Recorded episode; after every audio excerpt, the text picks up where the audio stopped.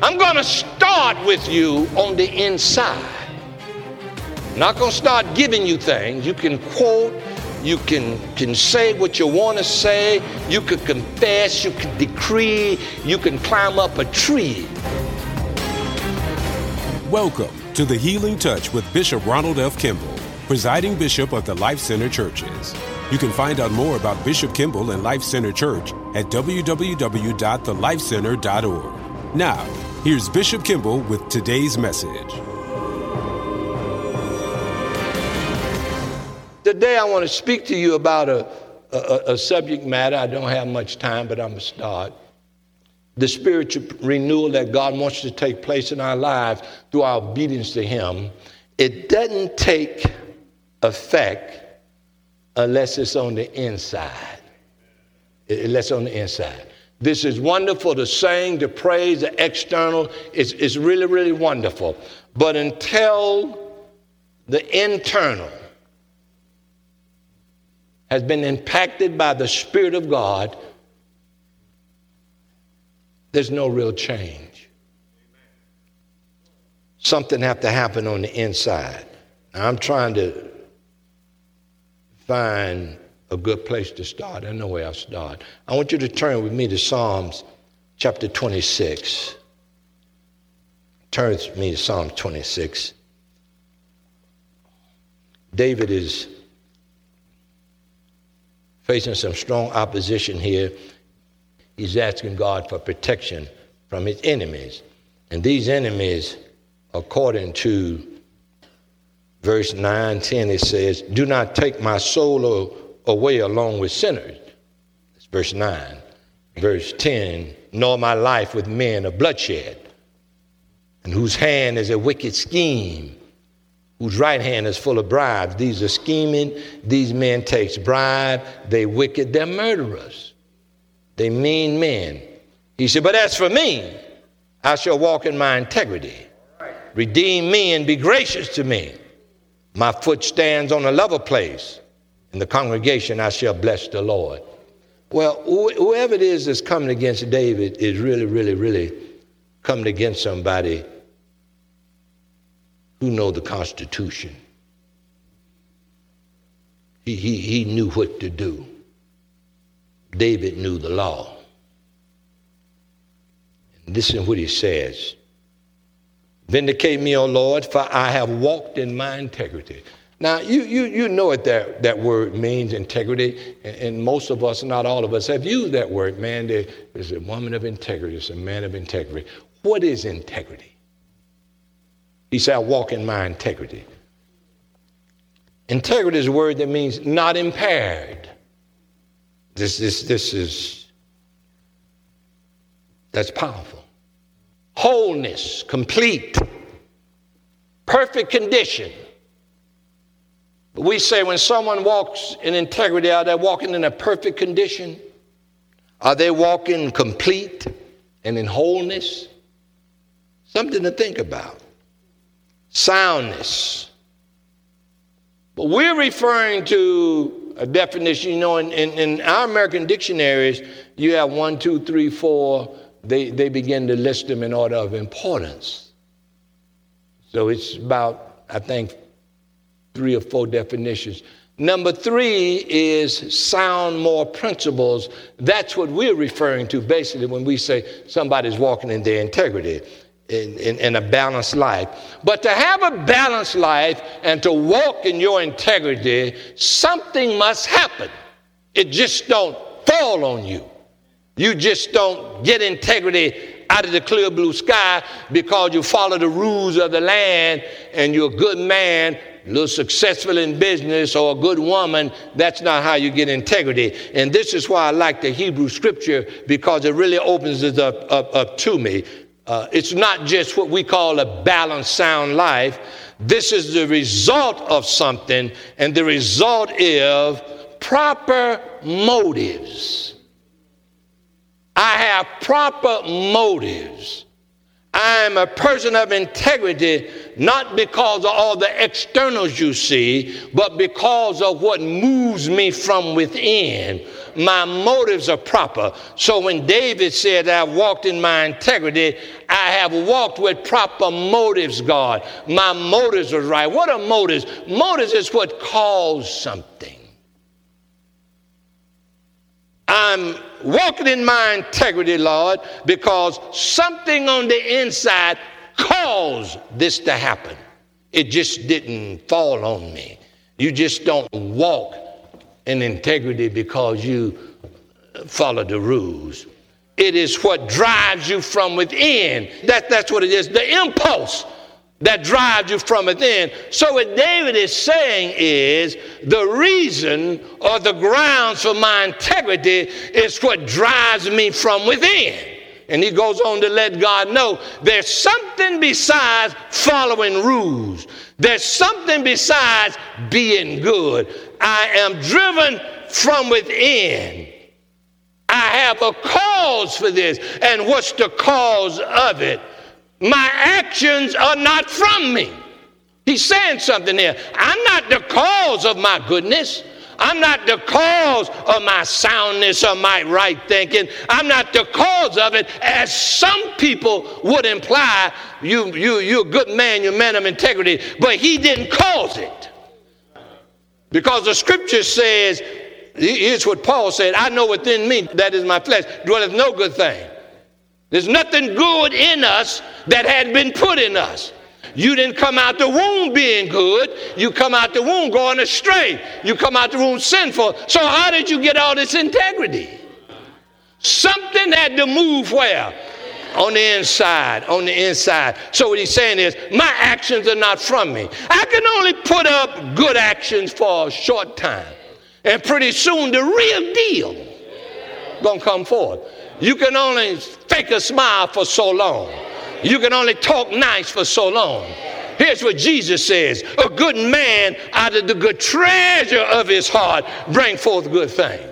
An evil man out of what? The evil treasures of his heart bring forth evil things. So you see, you're good or evil based upon what's in the heart. you're good or evil based upon the Spirit of God or whatever other spirit you have draws up from the heart.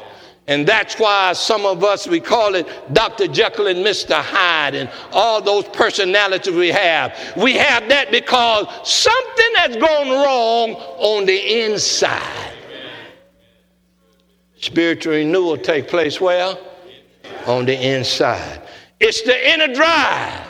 It's the Spirit of God. Without that, it's only going to be a little while before the pot boils over. It's a little while. David goes on to say, Examine me. No, he says something before that.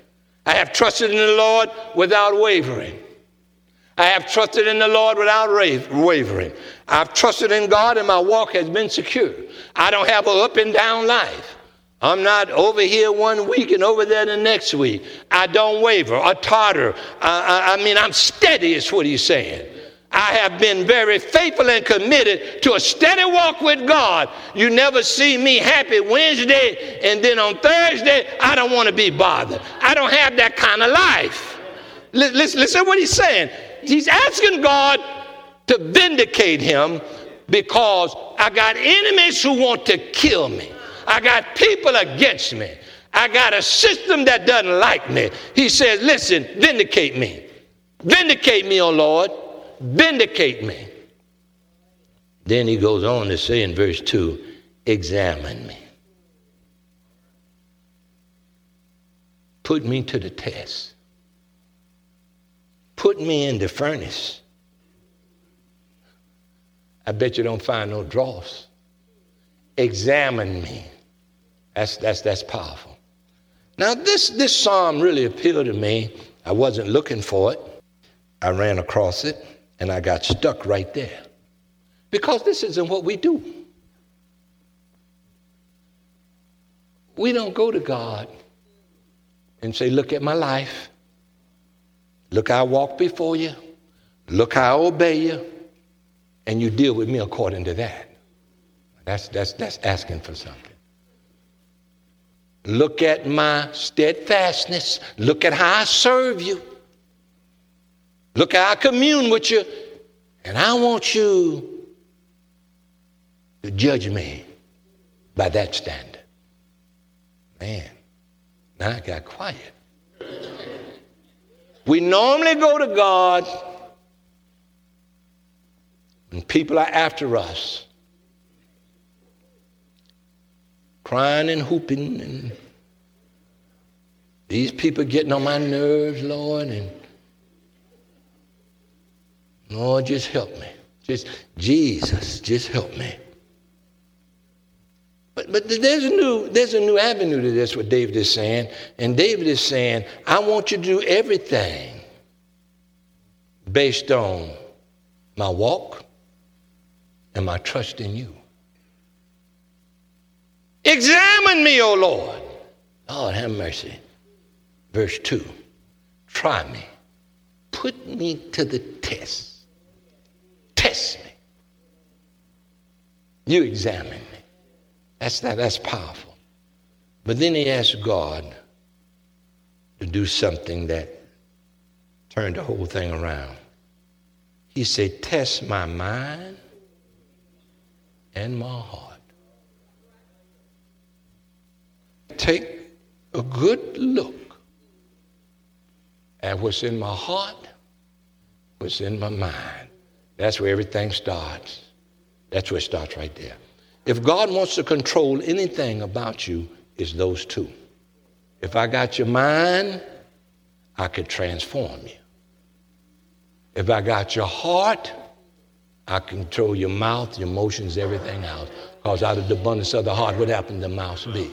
Would you? He says in Ezekiel and in the Old Testament, he said, I'll take my law and put it in your mind and in your heart. I'm going to start with you on the inside.